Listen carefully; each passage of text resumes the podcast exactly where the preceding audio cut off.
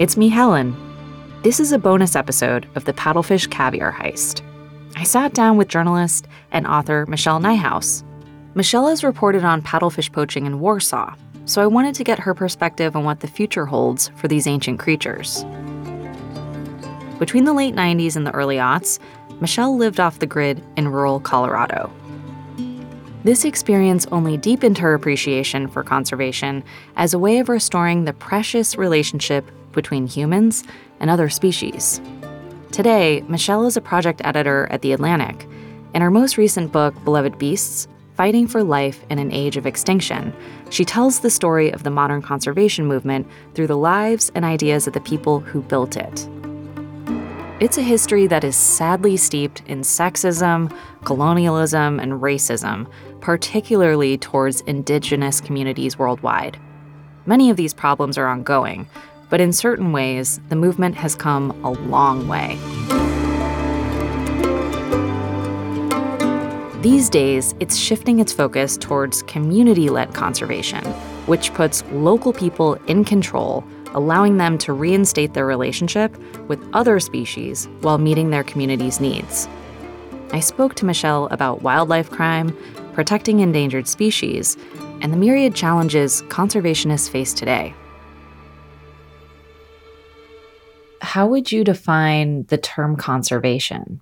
Conservation, in the sense we're talking about, is really it's the prevention of waste or loss is the dictionary definition. So it assumes that humans are going to quote unquote use those animals, whether they're going to eat them or whether they're going to build houses on their habitat. But conservationists want to prevent loss over the long term by keeping the use to minimal enough so that species and habitats can recover from that use. Conservationists want us to, in a sense, stay within our ecosystem budgets this feels like I'm asking you a TED Talk length question here, but could you give us an overview of the history of the modern conservation movement and sort of thinking about like why did it start and where and and when did it start? People have practiced conservation since people have existed. I mean, people have always come up with ways of controlling the number of animals they killed or controlling their impacts on the environment, some successfully, some not so successfully. But what my book was about was about the modern conservation movement, which really didn't get started until societies started industrializing in the 1800s. And then a few people became aware of something that no one had ever thought possible before, and that was that human beings could drive species extinct. I mean, it's hard to imagine now because we grow up with that concept, but at that time, this is in Europe and North America, scientists believed that species were creations of God and they were around forever. They neither appeared nor disappeared. That was disproven in the early 1800s, but it took another 50 or 60 years until Darwin's Origin of Species came around for people to realize, oh, actually human activities could drive species globally extinct, you know, not just in our neighborhood, but all over the world. These species could disappear off the face of the earth. And so when people became aware of that, then they started to raise the alarm with their fellow members of their society, trying to say, look, this is happening. This is our fault. This is a tragedy that is preventable. And at first, you know, these were mostly wealthy people who had the privilege of being able to say controversial things. Um, many of them were actually wealthy sportsmen who wanted to protect the species they loved to hunt because ecology was a really young science and people didn't really have a sense of how species depended on one another, they were mostly talking about really beautiful, majestic, fierce species, you know, charismatic megafauna, as we'd call them today. Bison famously was a species that people really rallied around after it was almost driven extinct by market hunters in North America in the 1800s and early 1900s. But over the course of the 20th century, conservationists really they learned a lot from the ecology movement and they started to realize, oh, we have to protect habitats, we have to protect relationships among other species. You know, we have to protect ecosystems, not just these species we happen to like. And that I think is the real progress of the conservation movement. We've learned what species need. Um, we've learned that they need other species And then slowly, I think people have realized oh, there's a lot to learn from people who came before us because many of the ways of providing species with what they need have been worked out on a small scale by indigenous communities, by rural communities throughout history. It's just that those ways have been disrupted and ignored and forgotten by colonial regimes or by simply by time. Afford Anything talks about how to avoid common pitfalls, how to refine your mental models, and how to think about how to think. Paula, while certainly you can mess up on a million dollars a year, it is far less likely than it is on $30,000 a year. Right. I would meet wonderful people that were struggling with a budget that was super tight. It was 100% you need to make more money. Make smarter choices and build a better life. Afford anything, wherever you listen. Can you talk a little bit about the impact that sort of this colonization of North America, the sexism and the racism that have shown up in the modern conservation movement, both historically and things that you're even seeing today that are still happening? Yeah, I went into this book project wanting to write a history of the conservation movement that would help people understand just how complicated these issues are. And I knew that there were some bad actors in the history of conservation, people who had said reprehensible things and done some reprehensible things in the name of conservation, but I didn't think of it as a systemic problem until I really got more deeply into the research. But I really came to see that the elitism, the sexism, the racism, and this is, of course, a huge generalization, but the tendency has been for conservation institutions to default to top down solutions and just say, we're going to draw a line around this place because there are some important species here. We're going to keep the people out. And that became especially tragic when the conservation movement moved out of North America and Europe and moved into colonized places like Africa, where they worked with colonial governments to establish national parks, and in places that no one who was establishing those parks knew very well. And even if they did know something about them, they didn't particularly care that people lived in them and had a relationship with the species in those places. You know, it was devastating for human communities, and it didn't do any good in many ways for the species themselves because all of a sudden these parks were surrounded by people who understandably felt pretty hostile toward them and were not inclined to obey these new regulations. So that elitism and, and the associated isms, I think, has still influences the strategies that the conservation movement chooses. It's still present today. You still see it today often in subtler ways, but there are plenty of people being displaced in national, you know, by national parks and reserves around the world today. So there are still very egregious examples. And then there are strategies that are, I think, holding the conservation movement back that are rooted in the, that elitism that has been part of the conservation tradition since its beginnings. How do they go in and say, hey, we got to protect these particular endangered species? Can you talk a little bit about like the politics and the economic impact that those decisions have and kind of how it works. Probably the conservation approach that most people in the US are most familiar with. The thing that they read about is the management of endangered species, right? They'll read an article in the paper like, this species of dolphin is endangered. This manatee is endangered. This bird is endangered. Um, it needs to be protected. And that's because we have the Endangered Species Act, which was passed in 1973. It's still one of the most powerful conservation laws in the world. But I think the unintended consequence of the Endangered Species Act is that most people, at least in the US, most people think about conservation as being the management of species or the protection of species that are already super rare.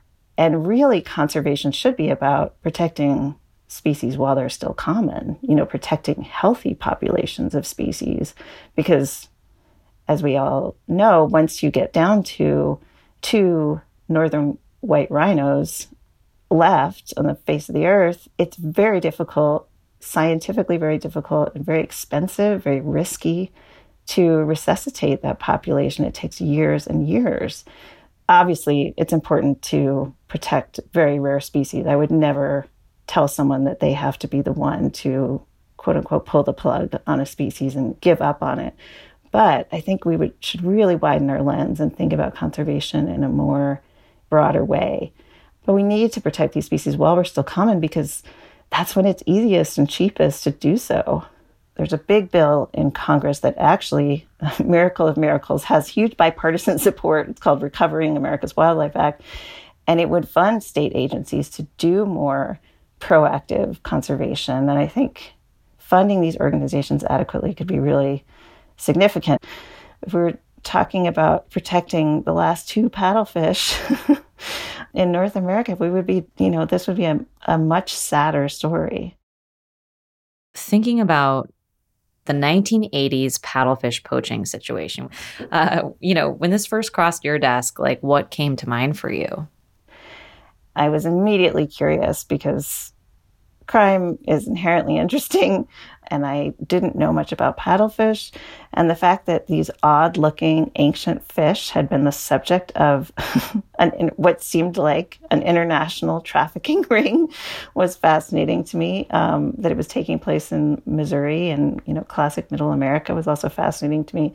So I learned about the earlier bust just as I started to look into the roots of the most of the bus that your story is about and was just very interested to find out that that the state wildlife agents and some fish and wildlife agents who were working in the area you know were savvy enough and well informed enough about the international caviar trade to note as early the, as the 1980s that sturgeon populations were going to crash in Russia and other parts of the Eurasian continent, and that paddlefish caviar was going to be in much higher demand. They saw it coming, and sure enough, Spanky DeFrey was the embodiment of their prediction. And he and others caught a whole lot of paddlefish illegally and sold those paddlefish eggs as caviar. Yeah, I mean, thinking about Roadhouse, um, some people argued that the undercover sting was excessive and that the government went overboard in terms of prosecuting the Eastern Europeans. You know, the takeaway is that they never fully cracked the quote unquote international crime ring, right? They were never able to have a smoking gun that, hey, this stuff was going onto a said black market. But it's really hard to prove. So, I guess from your perspective, with all of that in mind, what do you make of that? It sounds to me like a classic case of the little guys having to take the hit and the kingpins getting away with either very few consequences or no consequences at all. And from my time in Missouri, I know that there were plenty of people who were catching paddlefish to carry on a tradition of eating caviar that was really important to them. It was something that they missed from their homeland. They were, you know, pretty delighted to find that there was a acceptable source of caviar in this place where they had moved to and that, was otherwise, you know, completely unfamiliar and alienating. They had this acceptable substitute of something that reminded them of home. So I have a really unique position in this whole story in that yes, I'm a journalist, but part of what drew me to this story in the first place was two things. One, I'm an avid fisherman. I love fishing and I am a huge outdoors person, which I don't hunt, I catch and release, but I love nature. And the other part is that I actually used to be a caviar dealer in New York City. Mm-hmm. There is a pretty decent chance that I unintentionally sold Roadhouse roe on the streets of New York City because of the way in which the luxury food world works, because it's a fairly unregulated market unlike the traditional, you know, FDA stuff. Yeah. So one of the undercover agents that I spoke with off the record that was part of Roadhouse actually had the perspective of their own theory of the black market, which was that when you think about the amount of people who were charged and the amount of places that they went to all these different states, could the black market really just be a community or a patchwork of citizens who just took beyond their limits but when you add up the amount of people that were kind of overfishing, that adds up, right? So, like, a black market doesn't have to be related to, say, these historical caviar mafias. So, kind of zooming that back onto again the importance of this story and truly why conservation is important. How is it a slippery slope? You know, when you have too many people taking even slightly over the limits of what they think are okay, what can happen? Right. So we would like to think that when these quote unquote black markets are busted, that the person who gets punished is the person who's making zillions of dollars, you know, from this far flying international ring. But it sounds like it's equally likely in this case that there may be no one making millions of dollars, that there may simply be a bunch of people, each one slightly violating the rules in order to get enough caviar, as you say, for a family celebration or for some kind of cultural connection, for things that we all can sympathize with. That said, I think this kind of oversight is still pretty important. And I think the goal of conservation writ large is to allow those kinds of uses, you know, to allow people to consume wildlife in various ways because we're animals who need protein. And we're also you know we also live in cultures that you know have different traditional uses for animals that remain important to us. And we you know we take up space when we build our houses and all those things. So conservation ideally would allow these uses would allow people to maintain these cultural connections but also protect the species. I don't think you need to ruin people's lives over violations but you do need to make sure that those rules are enforced and that people are aware of them. We don't have to look that far back in history to know that when there were no rules, for example, on the shooting and sale of songbirds in the early 1900s, that they, the songbirds were shot, you know, just wholesale, not only by people who wanted to sell the feathers to make hats, there was a huge market in feathered hats at the time, but by people who ostensibly loved them. Ornithologists, bird enthusiasts would just shoot a dozen songbirds without a thought because they wanted a closer look at them. There weren't very good binoculars at the time or very cheap binoculars at the time. So, you know, it's easy to be sympathetic to those kinds of folks, but over time, a dozen birds here and a dozen birds there, we lost some gorgeous species that we'll never get to see in real life. Yeah, that makes sense. I mean, it, it kind of just makes me think of one of my favorite parts about this whole paddlefish caviar heist story is simply the global impact that is this reverberation that continues, right? So in the 1980s, when Spanky DeFrey and all of these different players are coming to Warsaw, what's happening across the world is the Iranian crisis. And there are sanctions taking place at that time some of the greatest caviar in the world is from Iran. So, how that shifted and impacted that market then, thinking about Roadhouse and what was going on in Russia at that time, when we were there in Warsaw, we actually got recent accounts of lots of poaching that's going on. And right now, thinking ahead to kind of the future of paddlefish. Um, there's a current proposed bill entering into Congress as we speak that would make imported caviar illegal, regardless of whether or not it's farmed. Obviously, this is a bit of a loaded question, but how do you think that's going to impact paddlefish in the US and obviously in Warsaw? Yeah, I mean, all these things are so tricky and they're of course particular every situation every species is different so it's hard to speak generally but I guess the general patterns I can point to are that total bans are very difficult to enforce, first of all, because the attention on wildlife crime is relatively underfunded to begin with. So a total ban is hard to enforce and tends to be flagrantly violated. And then it increases pressure on other sources, in this case, the paddlefish. At the same time, one thing we haven't talked about is that the paddlefish and the sturgeon are pretty, they're very unusual fish in that they have such long lifespans.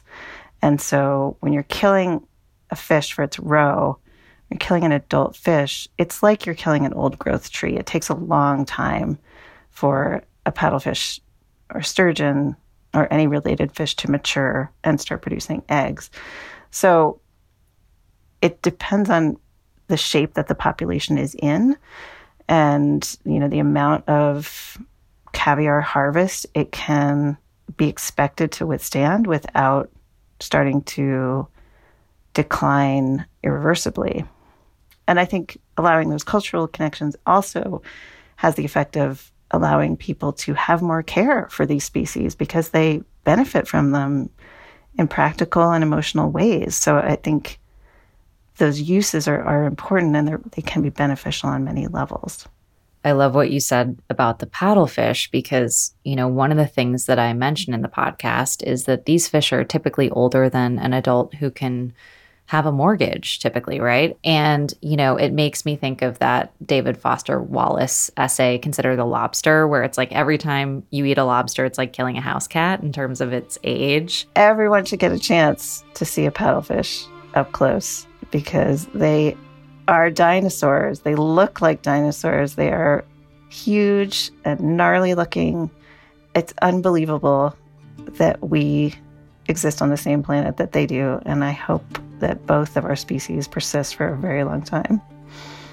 We're just starting to learn how these species see the world, you know? There's so much we don't know and species like the paddlefish I think are they're valuable for many reasons. They're valuable to their ecosystem in ways we probably don't understand. But even if they weren't, I think they're important to us just in reminding us of how much we don't know. They're important in keeping us humble. Well said. All right, well, we'll leave it at that. So thank you so much for taking the time. This was amazing. Oh, good. I hope it was helpful. I hope you enjoyed this conversation. You can purchase Michelle's book, Beloved Beasts, online or at your favorite retailer. Thank you so much for tuning in to the Paddlefish Caviar Heist and joining us on this wild adventure. It's been one hell of a ride. Until next time, I'll see ya.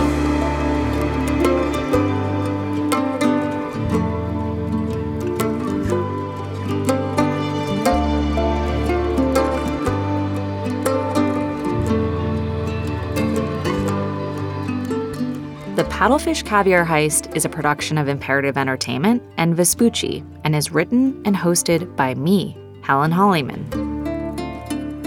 For Imperative Entertainment, the executive producer is Jason Hoke. For Vespucci, the executive producers are Daniel Turkin and Johnny Galvin. David Gauvey Herbert is executive producer, based on original reporting by David Gauvey Herbert. The series producer is Aaron Keller. The story editor is Matt Willis. Thomas Curry is the managing producer. Audio recording by Austin Sizzler at Eastside Studios. Audio mix and sound design by Matt Peedy. Special thanks to Reham Musa and the Multitrack Fellowship for helping to produce this episode.